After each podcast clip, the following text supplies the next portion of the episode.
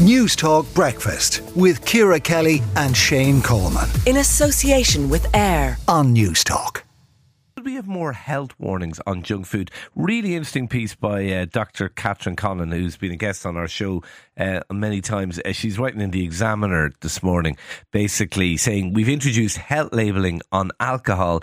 It's kind of time, she argues, to do the same for uh, junk food, particularly uh, processed ultra processed uh, foods. Ciara, your visceral reaction to this, can I put it like that? Going with my gut reaction Yes. with my Um, was, you know, no, too much of this kind of nanny statism. I, and you and I don't like the term nanny I don't like the statism, term. I think it's, it reminds me of the Tories. But um, no, I, I'm not a, a huge fan of this. I do quite like, and, and I, I, I will lay my, my, my cards down. I do quite like information on food, and I am one of those people that actually looks at the calories and things. And if I go into Starbucks and I see a muffin is 600 calories, I tend not to eat it, or I eat it. I- make a conscious choice. No, I'm having, but you know what I mean. I quite like knowing things. But I'm a little I'm a little tired of the constant warnings. I understand and I totally support things like warnings on cigarettes, but there's a reason for that. Cigarettes will kill every second person that smokes them. But now we appear to have mission creep so that we have alcohol which I, I which is also a class A carcinogen, so I can see why we might argue that. But now we're creeping towards food as well and and th- th- seeing viewing the world through the prism of risk constantly and this kind of mission creep and constant warnings, uh, this kind of public health mission creep.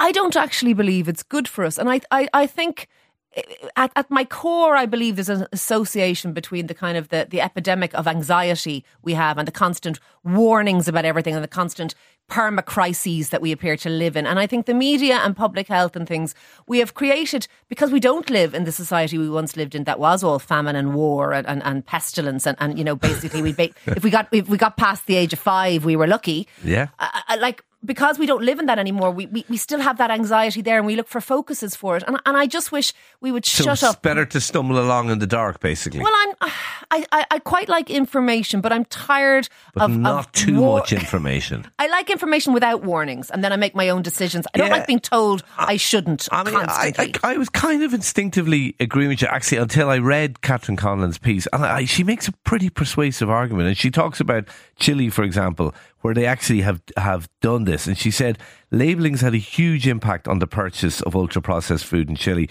But an even bigger result was evidence that the regulation made children ask their parents not to buy the products.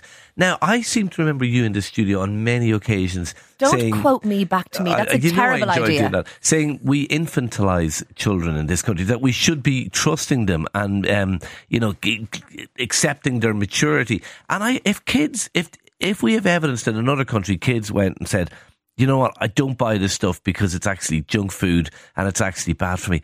How can that be a bad thing? Yeah, I read that too, and it it kind of screwed my argument slightly. I'll accept that, but the point that I'm making is a, is a wider point about living with constant warnings. The weather warning: we can't have a bit of rain, only it's it's status yellow or status orange or it's some kind We of a do thing. have a huge. We are top of the or second in the obesity world league table. That's one World Cup we're very good at uh, competing in. Yeah, and, and I, I accept that too. And and, and I uh, look, my feeling about it is this: is, is is that we spend our lives hitting people between the eyes with constant risk and warnings, and I don't believe that it's good for us. And I'm a little bit tired. But let us know. Shane makes some very good arguments that I'm struggling to contain. Um, Well, that's so- what they're Catherine Collins su- arguments. support and we, me. we'll- hopefully, we'll talk to her a little Uh, bit later. Let us know. Do you want warnings on your junk food? Do you want to have your McDonald's with a big a big skull and crossbones on it? Let us know. WhatsApp us 087 1400 106. Good morning.